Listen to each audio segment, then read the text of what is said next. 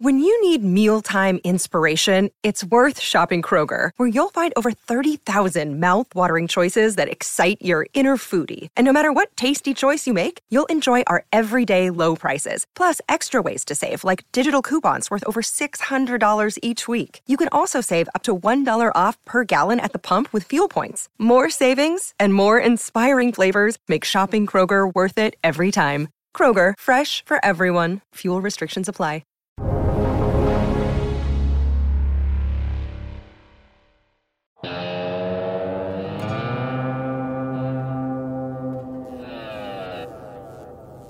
Welcome to the Daily Briefing. It is Thursday, June 24th. Today, U.S. President Joe Biden announced progress on an infrastructure deal, but the bond market barely budged. And the S&P and NASDAQ hit all-time highs, but could deflation be lurking? That's what one RV favorite says. And also, very shortly, the U.S. Federal Reserve will announce results of its bank stress tests. All eyes are on this report. Will it pave the way for record buybacks? And Tesla up nearly 10% in 2 days. Could this be a sign of reversal in sector rotation? So much to talk about. Samuel, thanks for this. We are joined by our very own Ash Bennington. Ash, let's start out and focus on the infrastructure plan. Biden announced that a deal is made, but when you get into the details, you know, there's nowhere near as much sticker shock as there was with the $1.9 trillion plan, is there? Well, details are a little fuzzy, I think, across the board. Obviously, we live in a time of great partisan rancor. And the question right now is, how is this infrastructure bill going to get paid for? That's a non-trivial question. President Biden, who obviously spent a great deal of time in the Senate, believes he's got the votes. We'll see. Absolutely. I should add, President Biden believes that he should pay for it, which is a key distinction. He is not of the modern monetary theory MMT school. He believes it should be paid for by either by raising taxes or cutting spending elsewhere. Ed Harrison point. Yeah. It's not a $1.9 trillion that was originally thought to be the infrastructure plan. Now it's announced it's $579 billion. Samuel, can you break this down for us? Well, I think what's interesting here is that for a while, the Republicans had floated a gas tax, which would have been political suicide, maybe for the Republicans, but definitely for Joe Biden. You don't want to be in the White House and overseeing a gas tax if you want to stay in the goodwill of the people of the United States.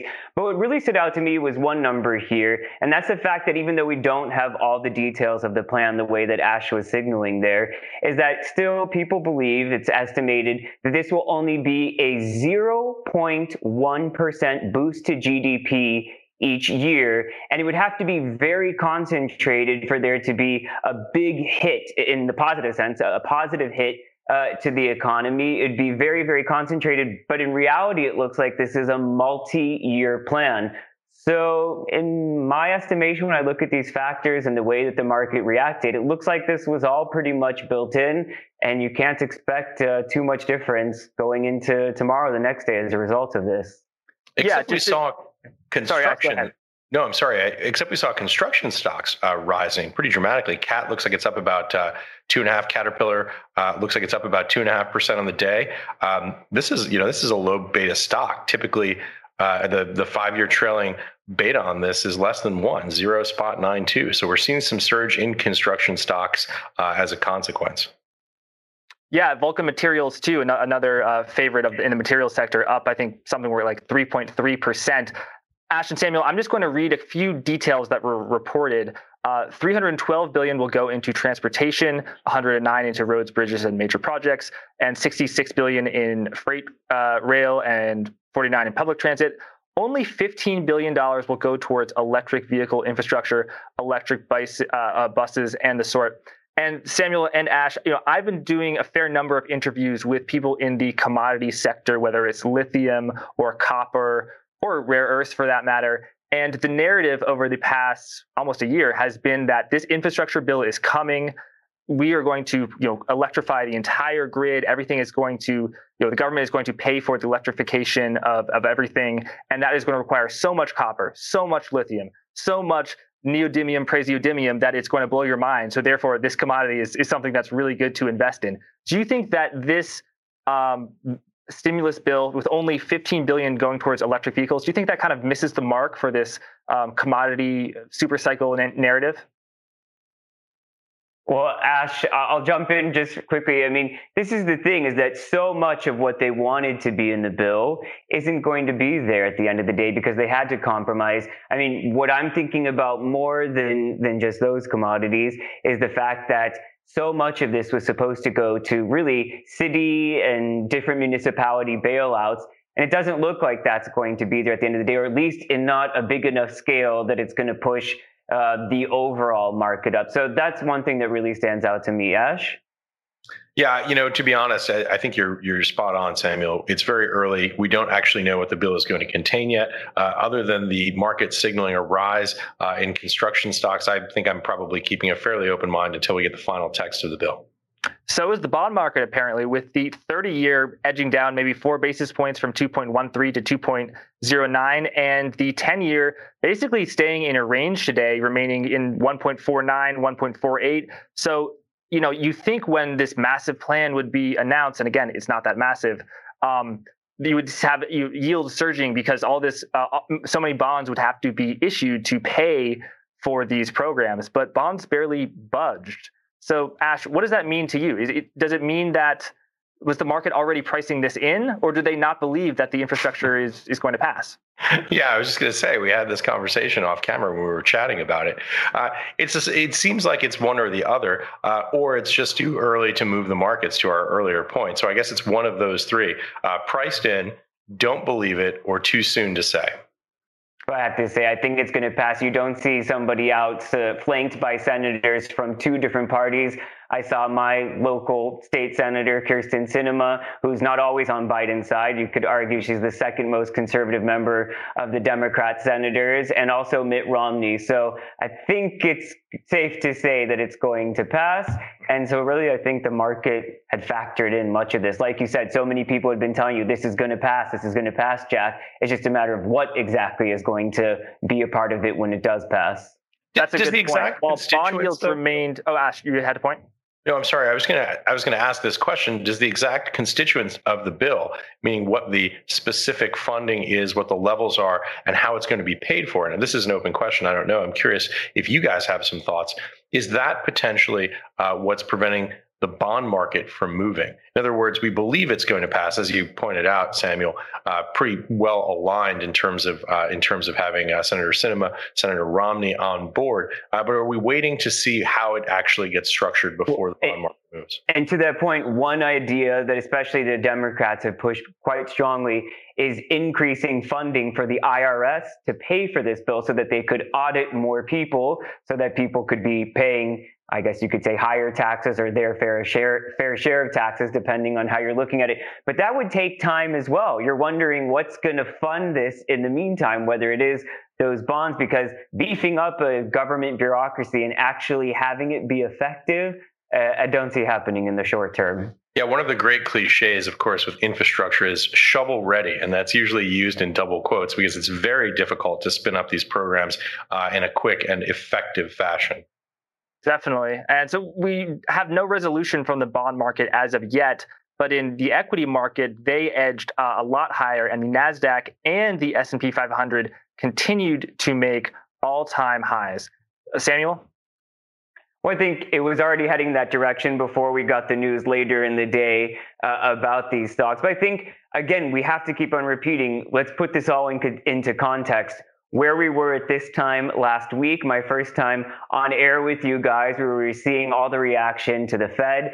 And now, yesterday, I was saying on the show that it looks like we've come full circle in the market. And then other people saying it looks like Chairman Powell has come full circle in the market where we think about inflation. So it is interesting to see, especially with the news that we got here in England today, the Bank of England saying that they're not going to be raising interest rates anytime soon. They're certainly looking more dovish than hawkish, and clearly the market is liking it if you're hitting these all-time highs. It was a good confluence of events. Samuel, I've got a follow-up question for you. Is the Bank of England thinking about raising rates, or are they thinking about raising rates? Well, it's interesting because they had one member who's a departing member who was saying that they need to start tapering immediately. And they actually, they dissented against the dissenter in a sense. They really pushed him out. No, there's not so much about the talking about the talking about the talking about. Really, they were saying we're sticking to the plan.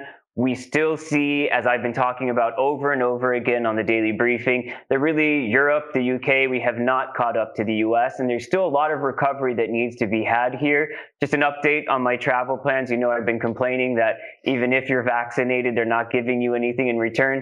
Finally, the Prime Minister of the UK caving to the pressure from the travel industry and his own Conservative Party and saying if you have 2 doses of the vaccine, you'll be able to travel. So I think that's, again, pointing for things in the right direction, but Europe is just not where you guys are in the US. You're a podcast listener, and this is a podcast ad. Reach great listeners like yourself with podcast advertising from Libsyn Ads. Choose from hundreds of top podcasts offering host endorsements, or run a reproduced ad like this one across thousands of shows to reach your target audience with Libsyn Ads. Go to libsynads.com now. That's LIBSYN ads.com. But in the U.S., equity markets, are ebullient. However, there is some economic data that could hint at some problems beneath the surface, whether it's a slowdown or true deflation, which of course is the Federal Reserve's ultimate fear.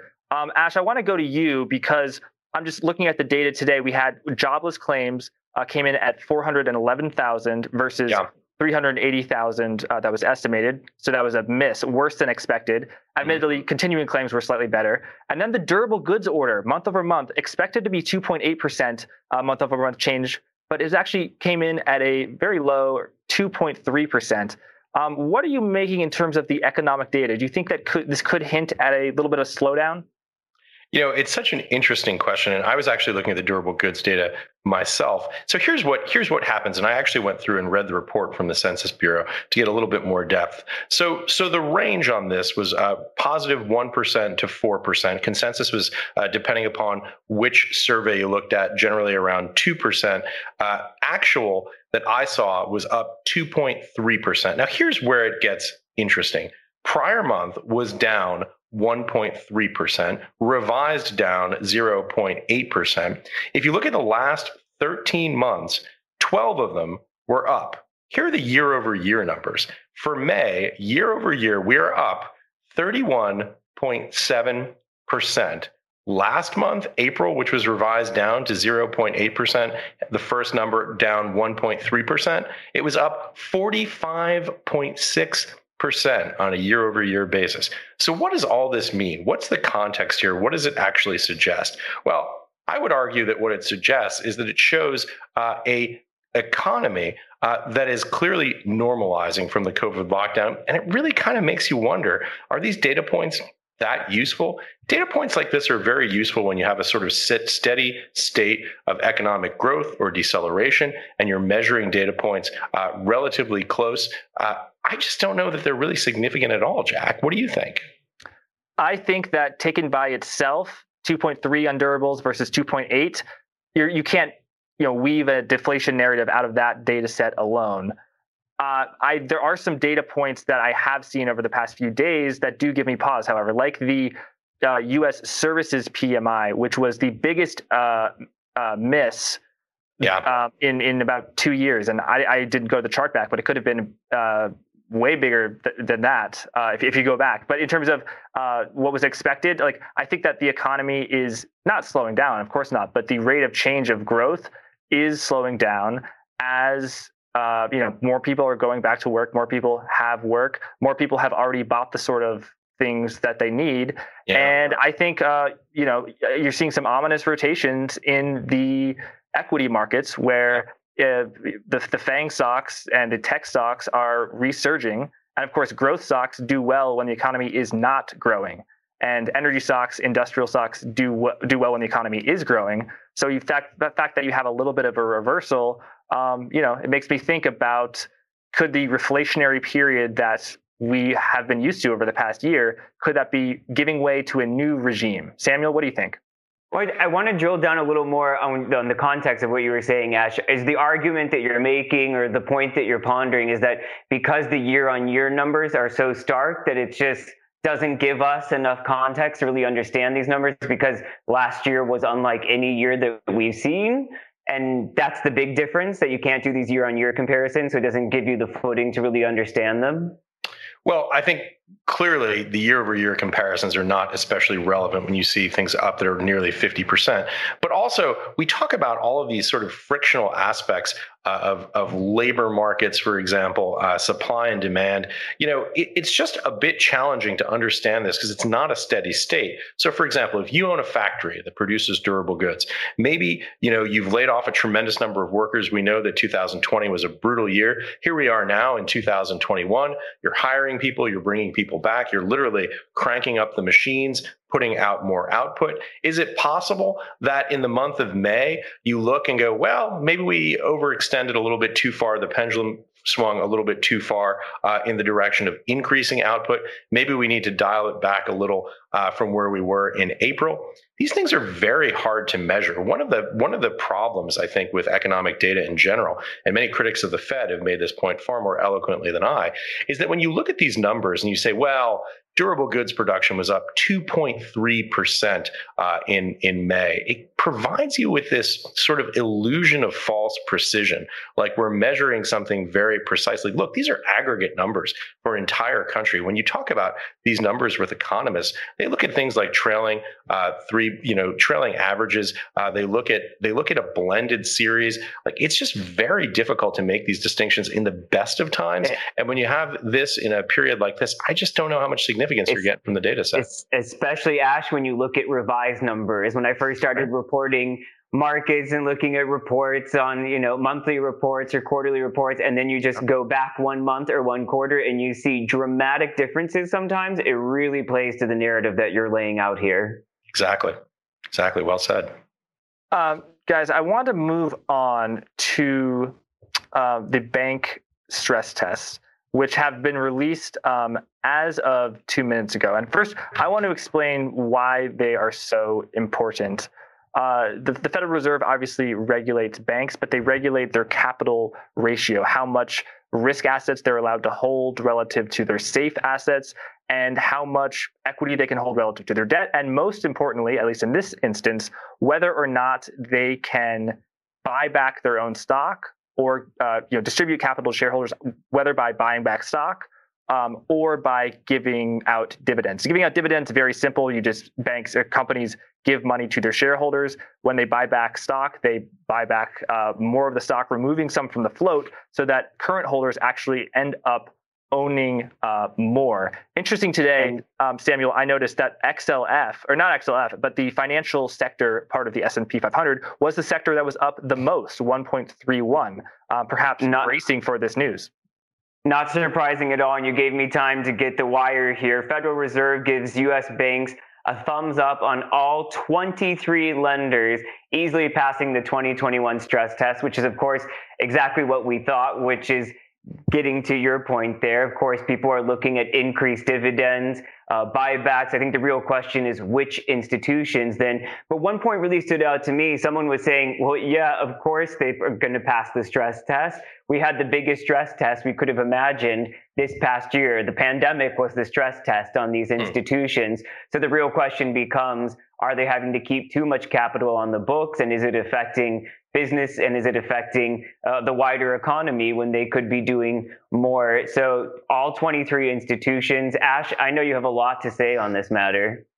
Well, you know, this is something that I've been thinking about and covering for a long time. I think the context is really important here. So stress tests are very much a global financial crisis vintage type of regulatory oversight from the federal government. So in addition to the macroprudential components, which are the reserve requirements and the safe asset requirements that Jack just mentioned, as Jack said, this is very much about two things: restrictions on dividends and share buybacks.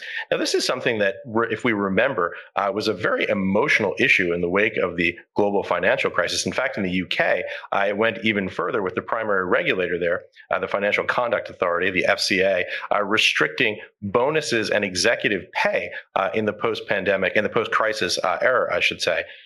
Here's a quick fun fact. In 2008, Goldman Sachs reported net income of $2.3 billion For the same time period, they paid out $4.8 billion in bonuses, more than double their net income. Okay, so here we find ourselves now in 2021. In 2020, we had more emergency regulatory measures come into play, specifically restrictions on buying back shares and paying share dividends. So now, since April, lenders have borrowed more than $40 billion on the public debt markets, presumably to redistribute, as Jack said, to shareholders in the form of dividends and share buybacks. If you look at the prices of major bank stocks, they're just booming right now. JP Morgan is up about 20% on the year. Goldman Sachs is up nearly 38% year to date. Wells Fargo up 46%. Year to date. There's a projection. And they got that nice boost from the Fed talking about talking. That just gave them another push. Yeah, because of the constituency of their lending books. So, and this is all about net interest margins, which is one of the primary ways that banks make money. So now there's a projection in a Reuters story that I read today. I believe it comes from Evercore ISI, which is that Wells Fargo could pay out 167% of its earnings compared to 28% 12 months prior, according to these estimates. Here's why this matters. Here's why it's interesting to me.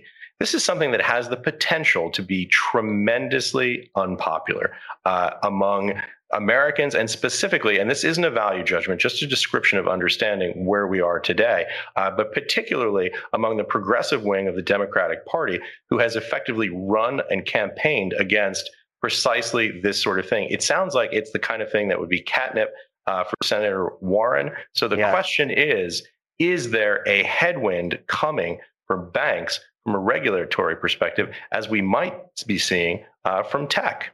Well, and just to play on that, if you think that would be popular on your side of the pond, imagine over on my side of the pond. And in fact, a lot of the measures that you were referencing from the global financial crisis were actually enacted again, stopping dividends, stopping buybacks last year.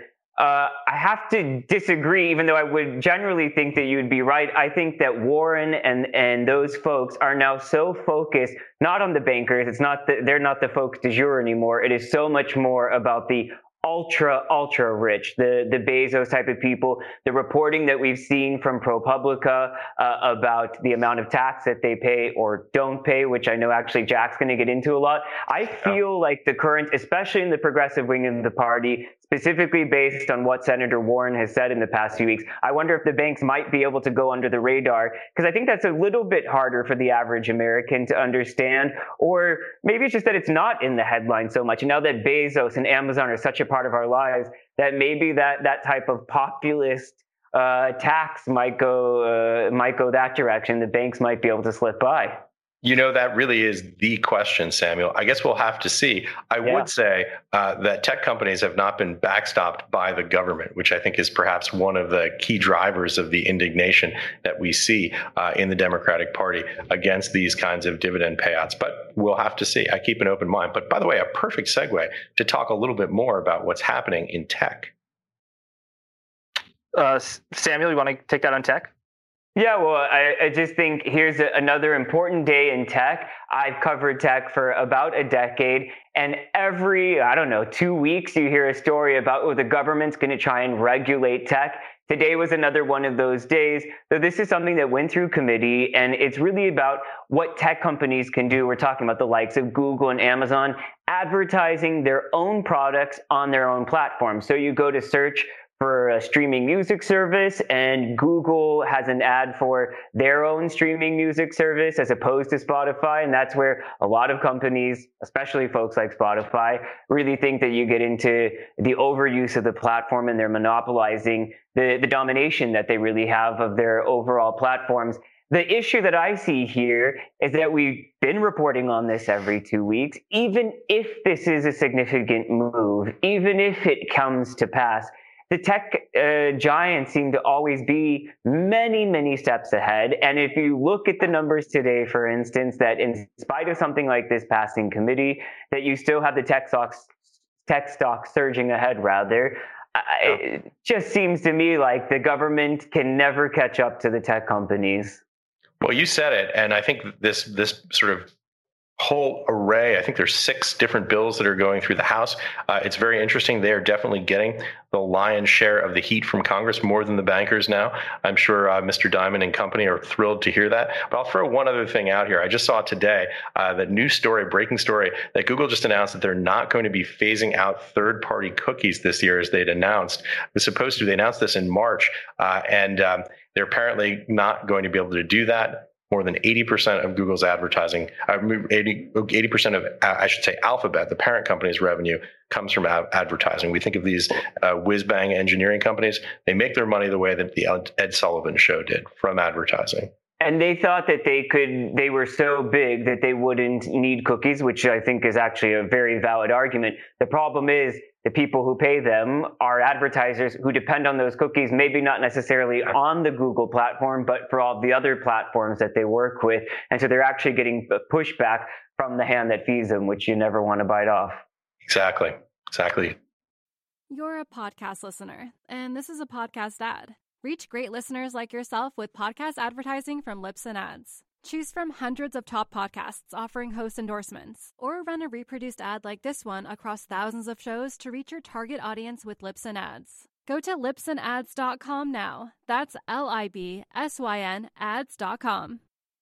If I may enter the conversation, I think that, Samuel, as you alluded to earlier, this story is something that you would encounter every month, or maybe every 2 weeks, if you've been following this. I think that there's always some, oh, this big regulation is just around the corner. Facebook is, they can't do their business model anymore. And what have we seen over the past 5 years, maybe more, is that it never really materialized to anything that that Google or Facebook or Amazon couldn't really deal with.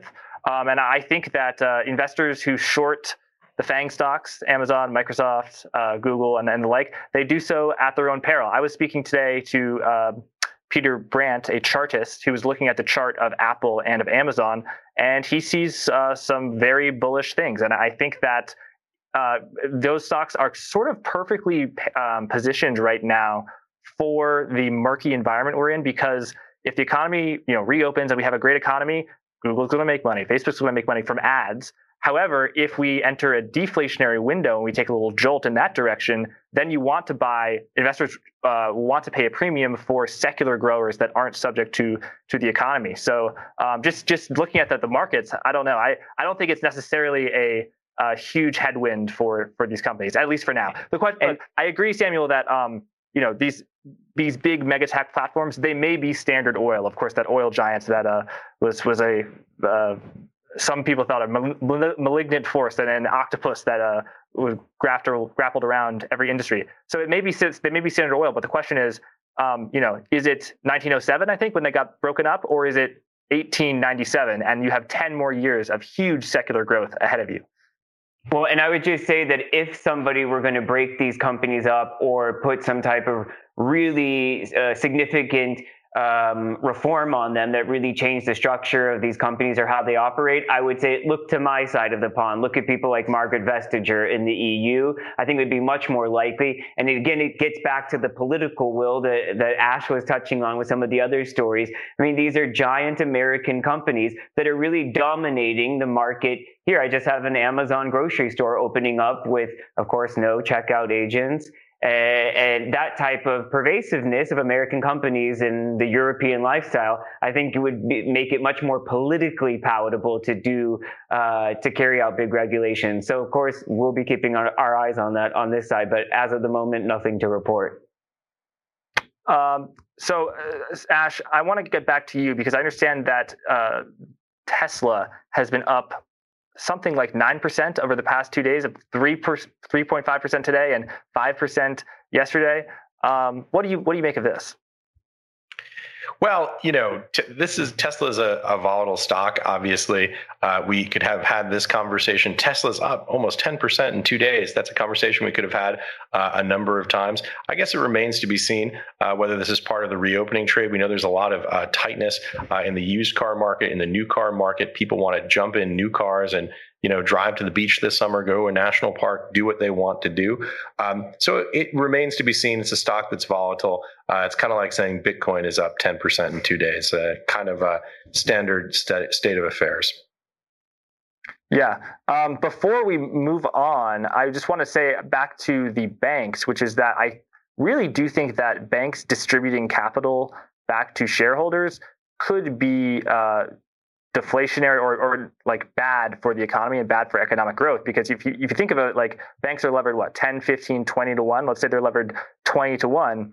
If they pay back in dividends or buybacks $1 billion, that's $20 billion of treasuries, mortgage-backed securities, loans that they can't have on their books. So I think that it's fodder, I'm sure, Ash, for politicians, but I think it really does matter in terms of economic growth. I actually think that on June 30th, so today, June 24th, the Federal Reserve announced their stress test, but the Federal Reserve announces their official announcement on whether they will allow dividends and buybacks at certain levels. I believe it's next Wednesday, June 30th. Before we close, I want to quickly give a shout out to our Festival of Learning on Real Vision, which we are on the second day of. I mentioned my conversation with Peter Brandt. But Ash, you've been having conversations. We have Mike Green, Kyle Bass, Daniel Kahneman, Josh Wolf. All sorts of fascinating people, and that can be seen in the link below. Guys, as we approach a close, I just want to pull up a tweet that I thought was very interesting. You alluded to it earlier, Samuel, and let me just read this tweet. It's about the Roth IRA, which is, of course, a vehicle that people can use to save money, but you can use it at a certain income cap. It's really for middle class savings, like $139,000 and less. If you're a very wealthy person, you are not supposed to have a Roth IRA.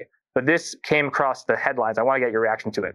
So this tweet: Peter Thiel used fancy footwork to take a Roth IRA, which has a $6,000 annual limit, and spin it into $5 billion. And then that's a huge scandal. One expert told us, how greedy can you get? Guys, what do you make of this tweet? Sam, what do you go first?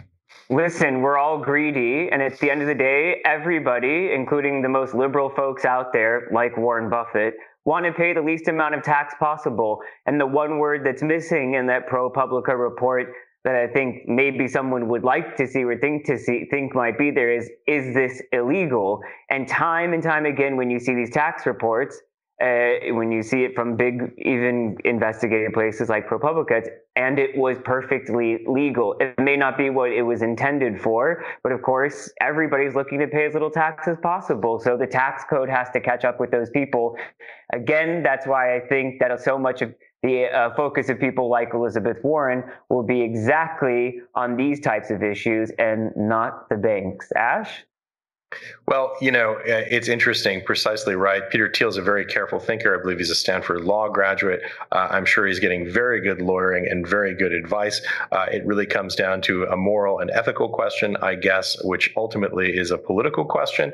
I don't know. I'm a little skeptical. I think that Elizabeth Warren can go after both the bankers and the big tech guys at the same time. So we'll have to see. I think the key characteristic of a Roth IRA, by the way, that makes them generally appealing to middle-class savers is that generally they are not taxed at the time of distribution. So I'm curious about what the loophole that Mr. Thiel and his people found on that investment. Yeah, I don't know if he contributed when he was not making so much money or whether he had so much money, but he wasn't reporting any income, wink, wink. But the Roth IRA is you pay taxes on your income when you earn it in that year, but you don't pay taxes when you can withdraw it, just as you said. And if you think about that, that means that you get to compound as an investor completely tax-free, which is kind of like playing, a very hard video game on cheat mode, because you could, if you use options and you're up 100%, you pay taxes on none of that. And over the course of 20 years, that can result in some serious, serious returns. So, if you pay at the time that the funds are committed, you're actually paying taxes before it compounds. So one would think that would be disadvantageous for long-term compounding. But again, obviously, it depends on the exact mechanisms and how they were used in this particular case, which we don't yet know. But it'll be an interesting one to follow. Right. All right. Well, Samuel, Ash, thank you so much. And thank you to everyone who is watching at home. We will see you tomorrow where Ash hosts RAL on the Daily Briefing.